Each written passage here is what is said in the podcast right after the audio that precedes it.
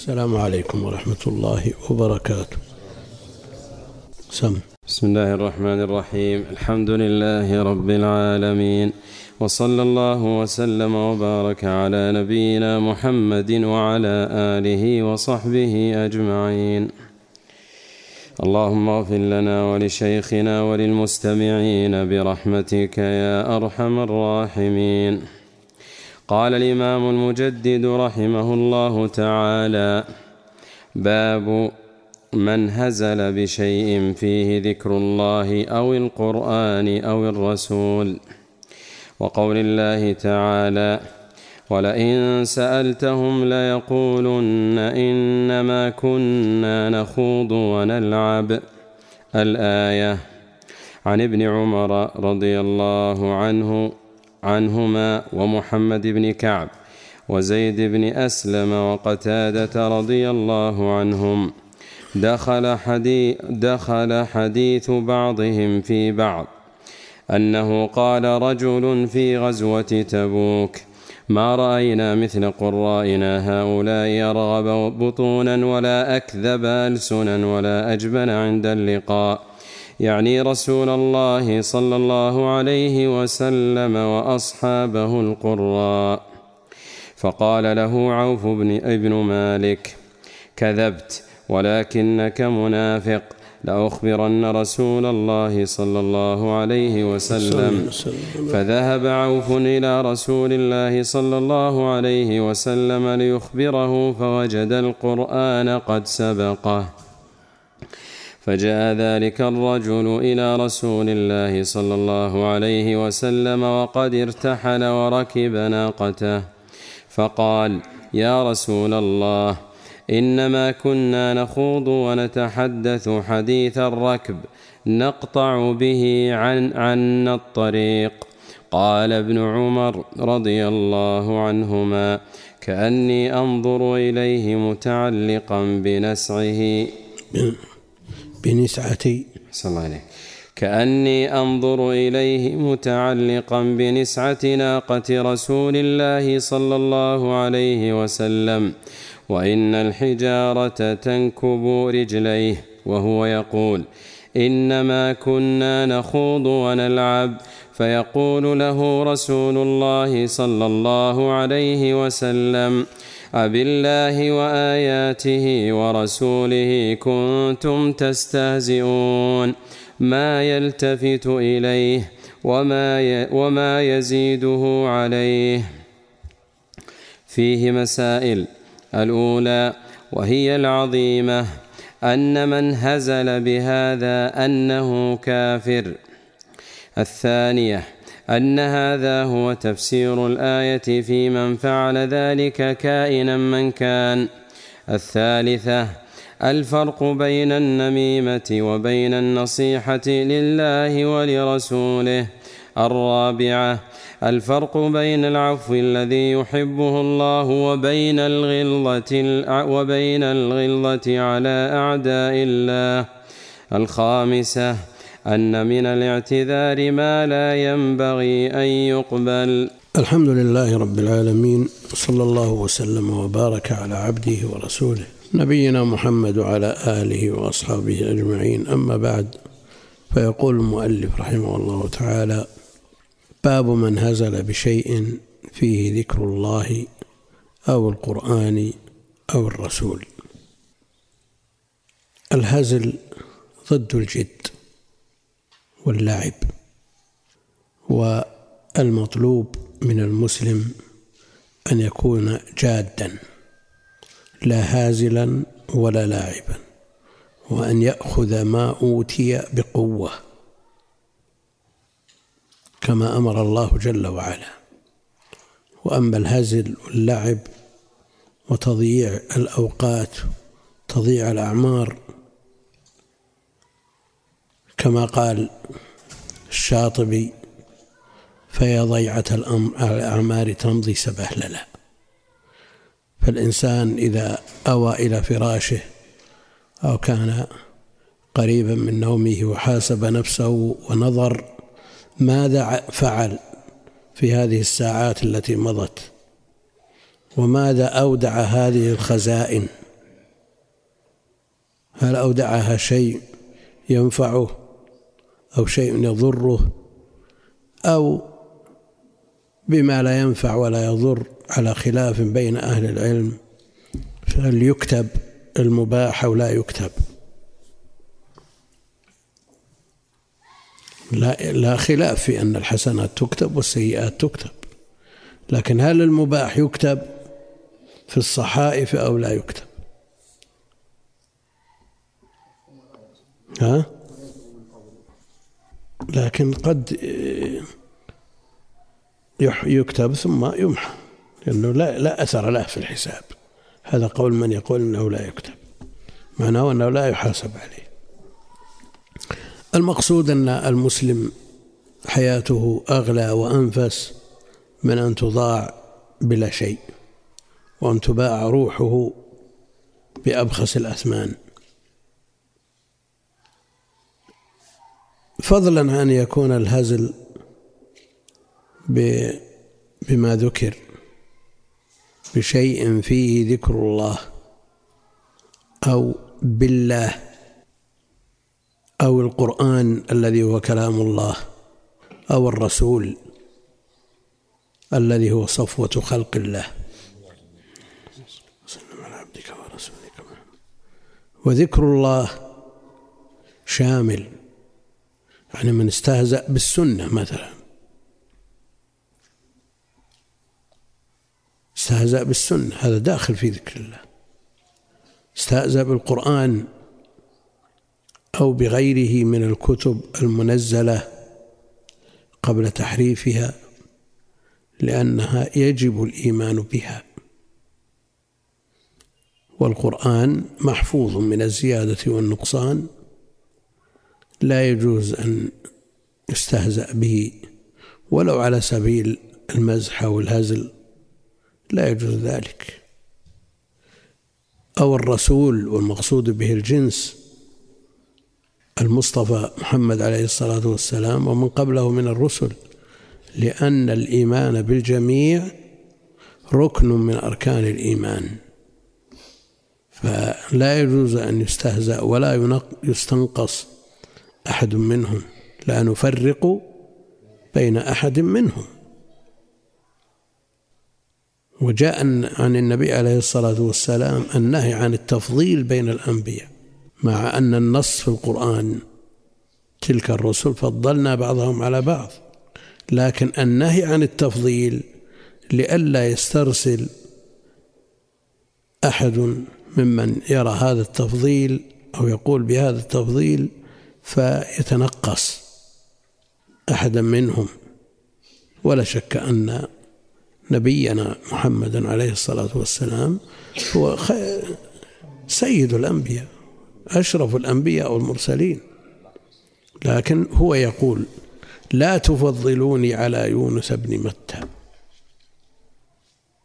لأن أفراد المسلمين وآحاد المتعلمين إذا قرأ ما جاء عنه عن يونس بن متى وما حصل له مع قومه قد يتناوله بشيء من التنقص. على كل حال كل هذه أمور محسومة والكتب والرسل كلهم الايمان بهم من أركان الإيمان. تنقص شيء منهم داخل في هذا الباب. وقول الله تعالى وقول مجرور معطوف على من؟ ومن مضاف إليه باب من؟ وقول الله تعالى ولئن سألتهم ليقولن إنما كنا نخوض ونلعب الآية إنما كنا نخوض ونلعب وهذه الآية سبب نزولها ما جاء في الخبر الآتي. لئن سألتهم يا محمد عن كلامهم الذي تكلموا به من طعن في النبي عليه الصلاة والسلام وأصحابه قالوا نخوض ونلعب كما سيأتي بكلامه يقطعون به الطريق. كثير من الناس إذا استرسل في الكلام ليقطع الطريق أو ليقطع الليل بالقيل والقال تعدى المباح إلى المحظور. وهذه سنة الاستدراج من المباح إلى ما بعده. فالإنسان إذا عود نفسه على الإكثار من المباحات تعداها إلى المشتبهات ثم إلى المحرمات. قل مثل هذا في المآكل في المشارب في غيرها من متع الدنيا. من استرسل فيها لا بد أن يتجاوز. ولذا جاء عن بعض السلف أنهم يتركون تسعة أعشار الحلال خشية الوقوع في الحرام. فإذا طال الوقت لا بد أن يكون للشيطان فيه نصيب. ينتهي الكلام المباح. إلا إذا شغل بذكر الله. إذا شغل الوقت بذكر الله. والعلم النافع وتلاوة كتاب الله. هذه ينقضي فيها الوقت على خير. وتكون عاقبتها خير. ويكون الجزاء من جنس هذا فيوفقون للأعمال الصالحة بعد هذا. فرق بين من يجلس يذاكر العلم مع أقرانه إلى منتصف الليل ومن يقضي هذه المدة في القيل والقال. تجد الأول إذا أراد أن يقوم من الليل فإنه يعان عليه. والثاني يعاقب بتركه والتساهل فيه. وتجد بعض الشباب ومع الأسف أن من طلاب العلم من عرف شيء من التساهل في هذا الباب يجلسون من بعد صلاة العشاء إلى هزيع من الليل فإذا أراد الإنسان أن يوتر بثلاث ركعات أو خمس أو ما يعان على ذلك فتجده يصلي ركعة أو ثلاث وهو جالس يقول لك فينا النصف من الأجر. كل هذا من أجل هذا خذلان بلا شك. لأنه ضيع عمره فيما لا ينفع. فيا ضيعة الأعمار تمضي سبهللا من اللي يقول هذا؟ الشاطبي. في آخر المقدمة من منظومته. الآية نزلت بسبب مقولة هؤلاء من المنافقين. قال رحمه الله عن ابن عمر المراد به عبد الله بن عمر الصحابي الجليل المؤتسي قد حضر القصة شهدها وحكاها ومحمد بن كعب وزيد بن أسلم وقتاده وكلهم من التابعين. كلهم من التابعين. ابن عمر يروي قصة شهدها فهي متصلة.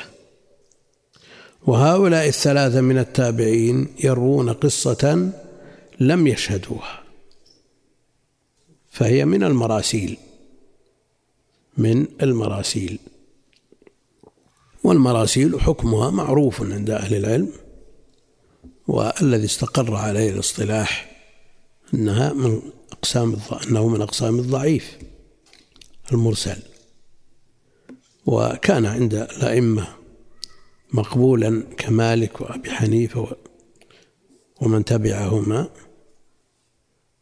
والإمام مالك تكون عنده الأحاديث الأسانيد المتصلة ويروي مراسيل وبلاغات.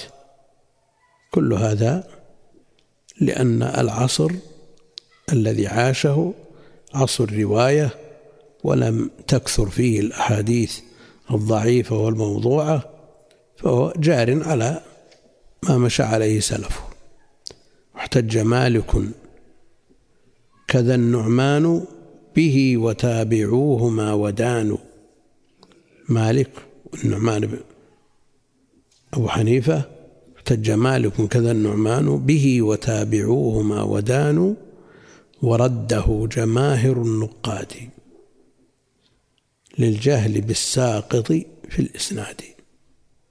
وصاحب التمهيد عنهم نقله ومسلم صدر الكتاب الصلة رد المراسيل أصله الإمام مسلم في مقدمة صحيحه. وكذلك ابن عبد البر في التمهيد في مقدمته.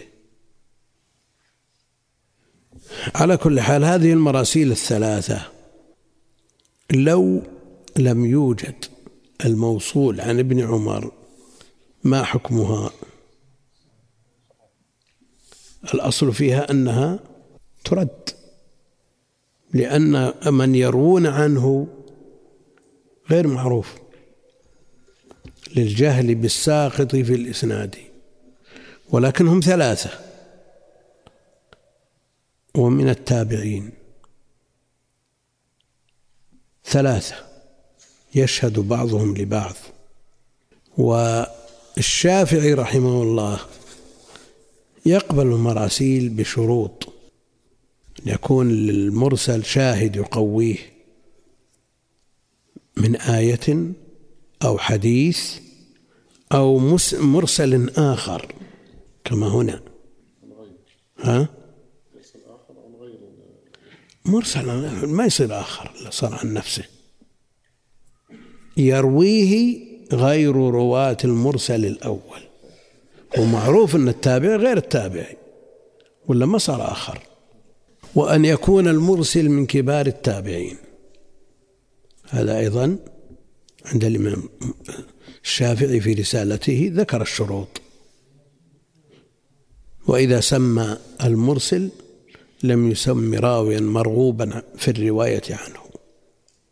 يعني ما يسمي إلا ثقة. ها؟ سعيد. إطلاق إجمالي لكن التفصيل الذي ذكر فيه الشروط هو هذا.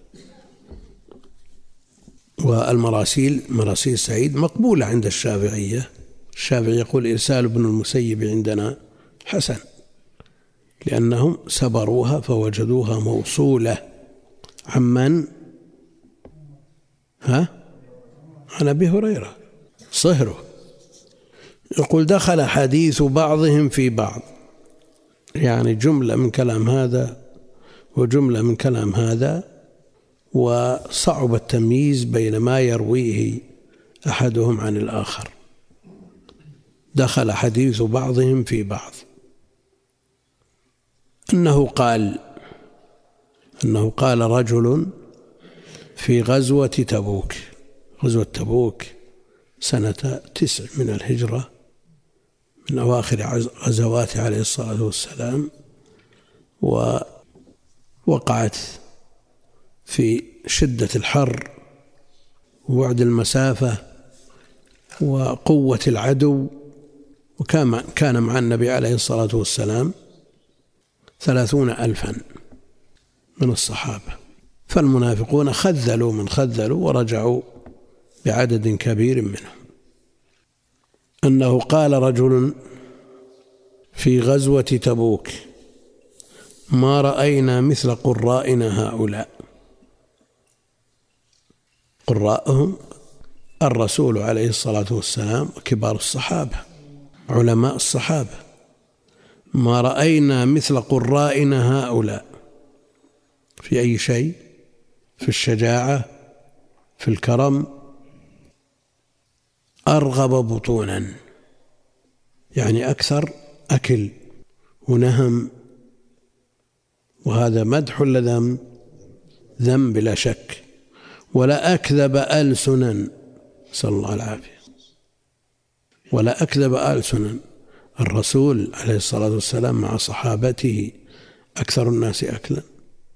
ويضع الحجر على بطنه عليه الصلاة والسلام. يربط الحجر على بطنه. ولا أرب ولا ولا أكذب ألسنا. كان الرسول عليه الصلاة والسلام المبلغ عن الله صحابته الكرام يوصفون بهذا الوصف فمن يسلم. ولا أجبن عند اللقاء. ولا أجبن عند اللقاء. وسيرته ومواقفه في الحروب مشهورة ومحفوظة في كتب السير.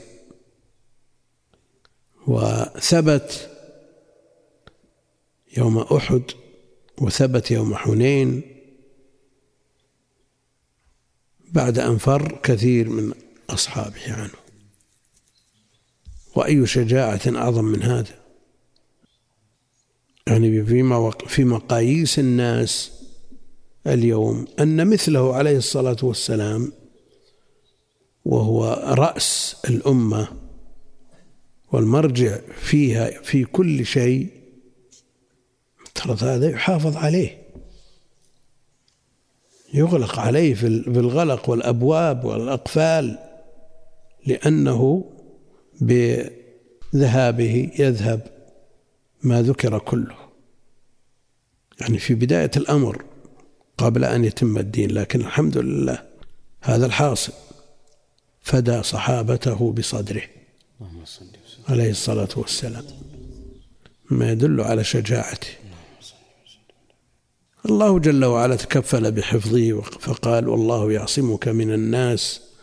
لكن مع ذلك الشجاعة وحصل له في يوم أحد ما حصل فكسرت رباعيته وشج وجهه. ومع ذلك ما تأخر. أرغب بطونا ولا أكذب ألسنا ولا أجبن عند اللقاء. يعني رسول الله صلى الله عليه وسلم وأصحابه القراء. ممن ذكر من هؤلاء المنافقين. رجل تكلم ورجل وهم مجموعة. لكن ممن ذكر؟ واحد تكلم والثاني استمع ولم ينكر. المستمع مخشي بن حمير ولذلك شملته التوبة. والذي تكلم واسمه إيش؟ موجود مذكور. ها؟ وديعة بن ثابت. هذا تكلم. ولم تقبل توبته. وهو الذي تعلق بنسعة رسول الله صلى الله عليه وسلم. وأما الثاني تاب وتاب الله عليه. فقال له عوف بن مالك كذبت. لحظة لحظة بيجي كل شيء إن شاء الله. إيش تبي أنت؟ بس السخرية الآن ليس لها علاقة بالقراءة الأشخاص وين؟ مثل قرائنا هؤلاء أرغبوا بطونا القراءة ليس لها علاقة بالفقه وليس لها علاقة باللسان والجبن. لا الوصف الوصف بالقراء يدل على أن القراءة لها أصل أنها هي السبب في هذه الأمور.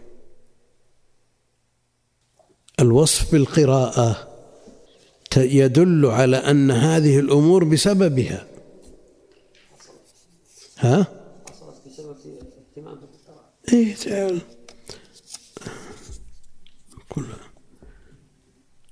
يقول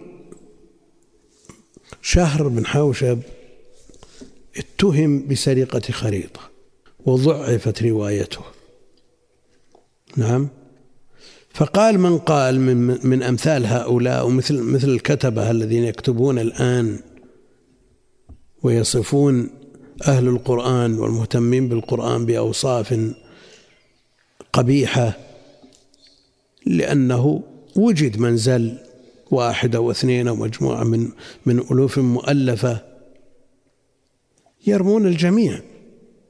فقال لقد باع شهر دينه بخريطة فمن يأمن القراء بعدك يا شهر.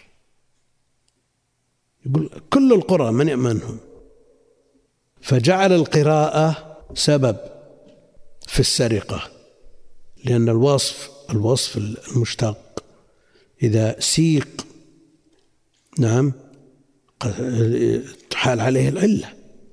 هذا معروف عند أهل الأصول. شيخنا أحسن الله معنى قوله قراءنا علمائنا القراء في الأصل هم العلماء. وسواء قلنا أن السبب القراءة أو العلم والعلم الكتاب والسنة كلها تدور حول المدار الواحد وهو يقصد بذلك الرسول عليه الصلاة والسلام وأصحابه. فقال له عوف بن مالك كذبت ولكنك منافق. لأخبرن رسول الله صلى الله عليه وسلم. كذبت وهو كاذب بلا ريب ونفاقه ظاهر لأنه طعن في الرسول عليه الصلاة والسلام وأصحابه. وقد يكون معلوما بالنفاق قبل ذلك لكن كما سيأتي من قوله كفرتم بعد إيمانكم يدل على أنه كان مؤمنا نسأل الله الثبات كذبت ولكنك منافق. يعني بعد أن تكلم بهذا الكلام لا شك في نفاقه. لأخبرن رسول الله صلى الله عليه وسلم. فرق بين من ينقل الكلام للإفساد فيكون من النمامين والنمام لا يدخل الجنة نسأل الله العافية. وكان أحدهما يمشي بالنميمة ينقل الكلام على جهة الإفساد. عوف بن مالك نقل الكلام لرسول الله صلى الله عليه وسلم لكن هذا من باب النصح. لله ورسوله ولدينه. ففرق بين من يخبر عن شخص سمع منه كلاما يضر بالجميع ونصحه ولم يرتدع لا بد من الإخبار عنه. ومن سمع زلة أو هفوة من أحد لا تضر بل قد يكون فيها كلام في بعض الناس فينقل على جهة الإفساد مثل هذا هو النمام. وعوف بن مالك رضي الله عنه وأرضاه لما قال كذبت ولكنك منافق لأخبرن رسول الله صلى الله عليه وسلم. هذا أصل في نقل الكلام لولي الأمر فيما يضر بالعامة ويدل عن خبث في قائله وإلا فالأصل أن النبي عليه الصلاة والسلام قال لا تخبروني عن أحد من أصحابي. لأنه يريد أن يخرج عليه الصلاة والسلام إليهم سالم الصدر عليه الصلاة والسلام. لأخبرن رسول الله صلى الله عليه وسلم ذهب عوف بن مالك وأخبر النبي عليه الصلاة والسلام. فذهب عوف إلى رسول الله صلى الله عليه وسلم ليخبره فوجد القرآن قد سبقه. من فوق سبع سماوات فوق سبعة أرقعة نزل القرآن يخبر النبي عليه الصلاة والسلام بما قال هؤلاء. فجاء ذلك الرجل إلى رسول الله صلى الله عليه وسلم وقد ارتحل. النبي عليه الصلاة والسلام ركب ناقته فقال يا رسول الله إنما كنا نخوض ونتحدث. يقول سواليف ما وراء شيء لا عندنا تخطيط ولا عندنا شيء هي سواليف. إنما كنا نخوض ونلعب. هذا ما لقيت إلا الرسول تخوض بعرضه ولا صحابته الكرام لكنه النفاق نسأل الله العافية. ونتحدث حديث الركب. حديث الركب. هم يقولون كما في مقامات الحريري قال تحملني أو أحملك؟ راكبان. يمشيان على راحلتيهما فقال أحدهما الآخر تحملني أو أحملك؟ كل واحد دابة شلون يحمله بالكلام. يعني أتكلم أنا ونمشي ويمضي الطريق أو أتكلم أنت وأنا أستمع والطريق يمضي. ونتحدث حديث الركب نقطع به عنا الطريق. هذا معروف عند الناس السواليف تقطع الطريق. لكن إذا وجد صحبة لا يتكلم أحدهما مع الآخر يكون الطريق أطول يكون الطريق أطول. وكذلك الوقت يقطع بالسواليف بالكلام بالقصص. لكن على طالب العلم أن يقطعه فيما ينفع. ولا يكون همه القطع يكون همه الفائدة ونتحدث حديث الركب نقطع به عنا الطريق. قال ابن عمر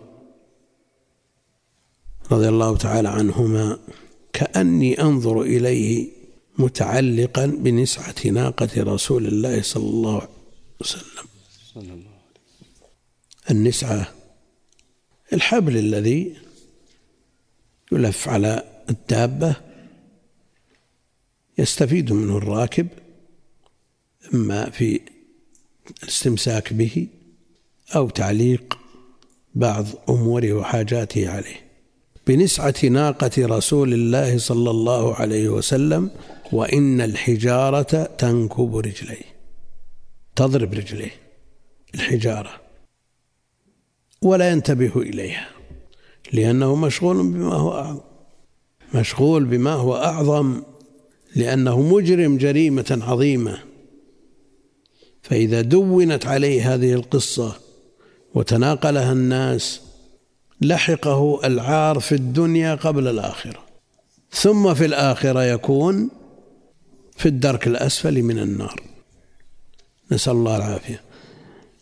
وإن الحجارة تنكب رجليه وهو يقول إنما كنا نخوض ونلعب.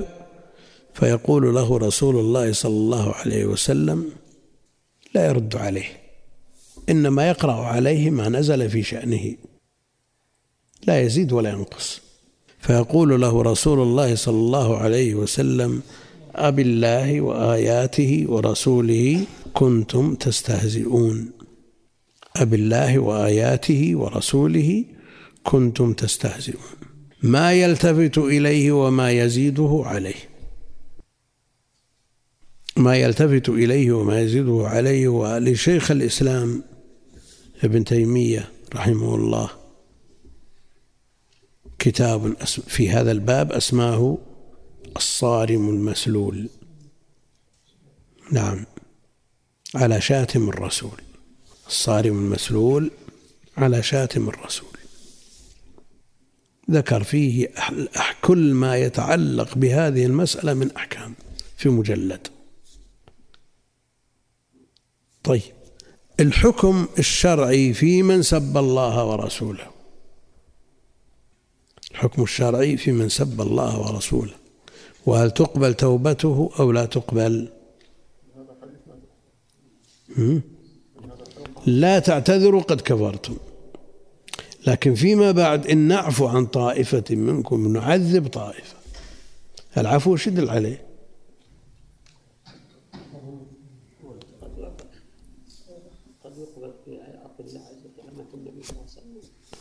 يأتي الحكم هذا.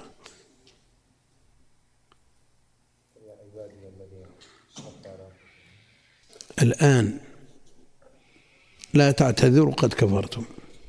ولا قبل منهم النبي عليه الصلاة والسلام. فهم كفروا بنص القرآن.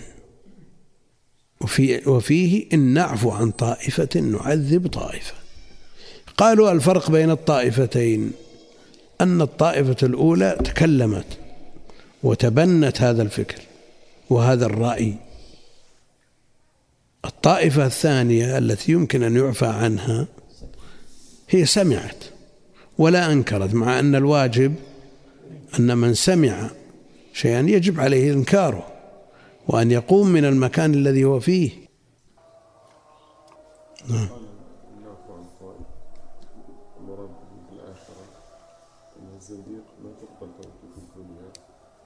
ولو صدق توبته الله كما قال العلماء قد يكون مقصودا لكن يفرقون بين من سب الله وسب الرسول عليه الصلاة والسلام. فالحكم من سب الله ورسوله أو استهزأ بشيء من دينه وكافر منافق. وهذا أحد الأسباب العشرة المكفرة مكفرات العشرة التي ذكرها الشيخ محمد في رسالته. لو استهزأ بما دون ذلك بشريعة من من شرائع الله استهزأ باللحية مثلا أو بتقصير الثوب أو بشيء جاء فيه نص صحيح عن الله وعن رسوله عليه الصلاة والسلام هو منافق من هذا الباب لأنه ما استهزأ به لذاته. قد يقول والله أنا هذا المنظر لا يعجبني. أنا أستهزئ لأن مثل هذا ما يعجبني. نقول ما دام تعرف أن هذا هو مراد الله ومراد رسوله بنصه فعليك أن تستسلم. وإلا ما حقيقة الإسلام؟ هو الاستسلام. إسلام الله بالتوحيد. نعم.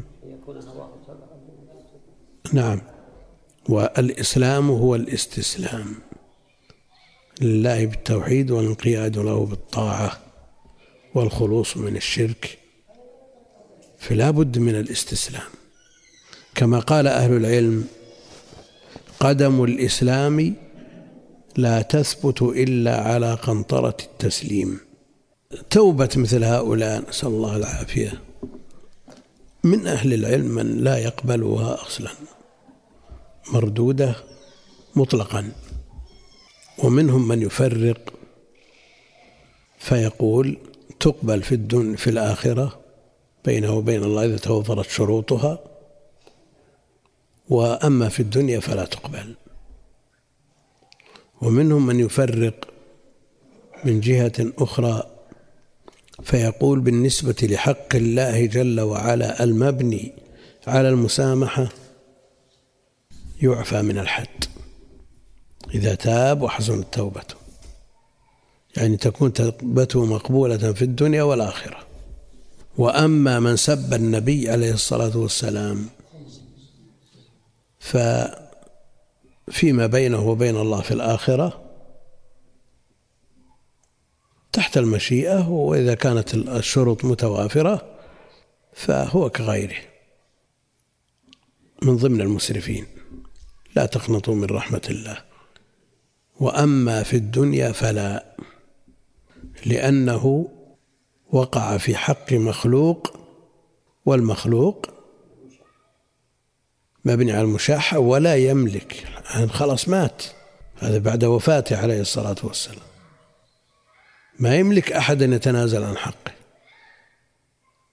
وعلى كل حال المسألة من عظائم الأمور والسب يقع فيه الناس بكثرة.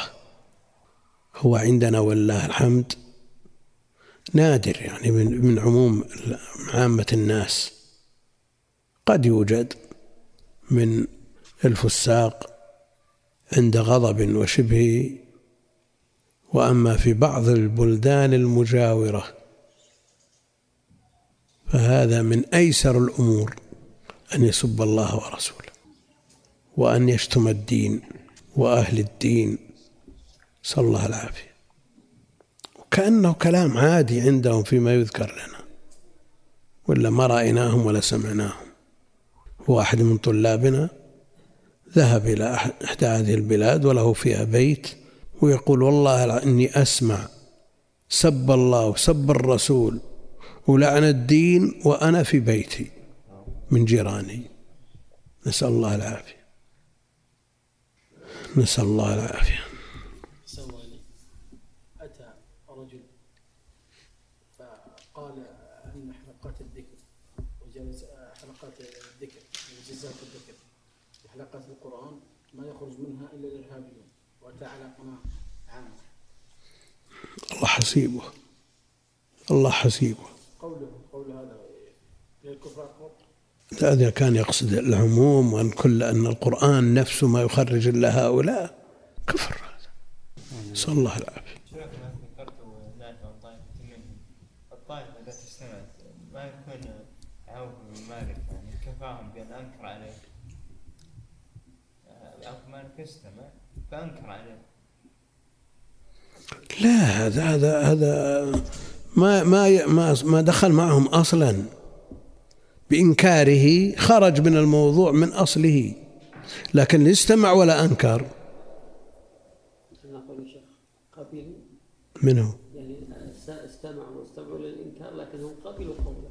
حتى ندخلهم في لكن إذا أنكر من يكفي ما يلزم الجميع. لا لا هم في الأصل استمعوا آه، قابلين للقول قابلين للقول. ها؟ نعم.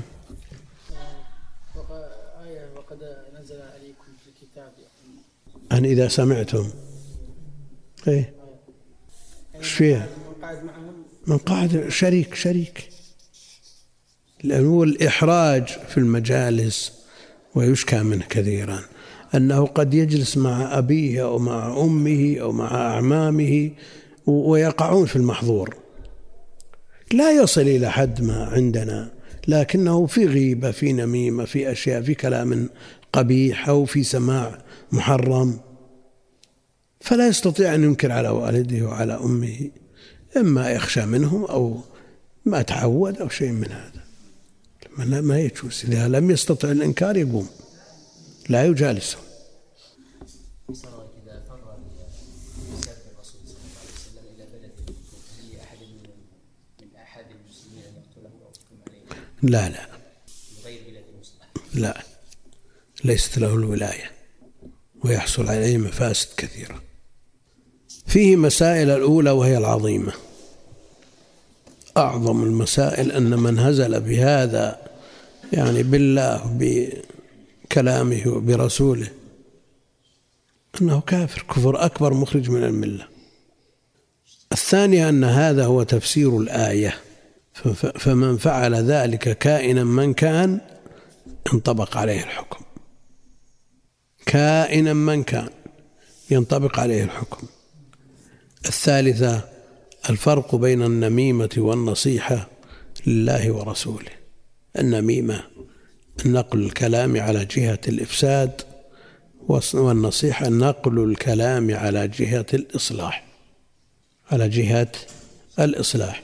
الرابعة الفرق بين العفو الذي يحبه الله. عفى عنهم النبي عليه الصلاة والسلام ردهم وشدد عليهم وأغلظ عليهم فالعفو له مواطن والغلظة والشدة لها مواطن. الفرق بين العفو الذي يحبه الله هذا ليس منه. وبين الغلظة على أعداء الله جاهد الكفار والمنافقين واغلظ عليهم. جاهد الكفار والمنافقين واغلظ عليهم. هذا هو الأصل. إن لم تكن الملاينة من باب تأليف تأليف القلوب رجاء الاستجابة. الخامسة أن من الاعتذار ما لا ينبغي أن يقبل. من جاءك يعتذر كل من جاء يعتذر لمسؤول يقبل عذره. ها؟ صحيح لكن بعض ال- الناس يقبل عذره لأنه لم يتكرر. وأن ولأنه إذا قبل عذر عذره آه، ضاعف العمل. لو جاء شخص المدير وقال أنا تأخرت ساعة أو ساعتين أو أريد أن أخرج أو خرجت أمس أو كذا وهو معروف بالجد والاجتهاد وبذل النصح للعمل مثل هذا يقبل عذره. لكن إذا كان كل يوم أو كل أسبوع تخلف يخرج وإذا وجد على مكان العمل ما أنتج مثل هذا ما يقبل عذره فالناس يتفاوتون والله أعلم.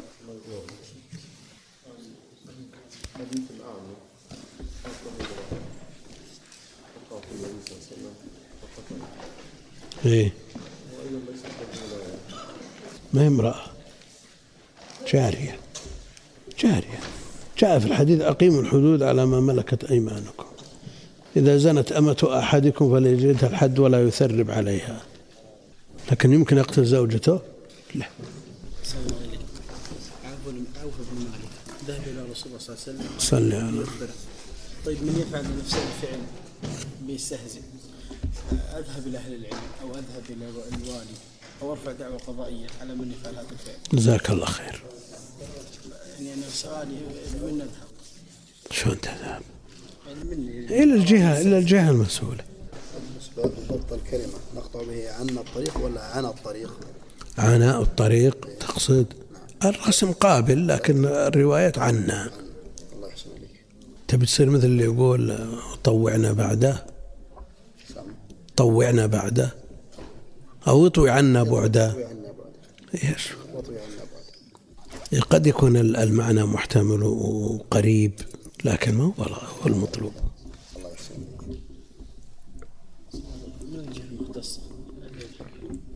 وين؟ مو بالنيابة الجامعة النائب العام النيابة ها؟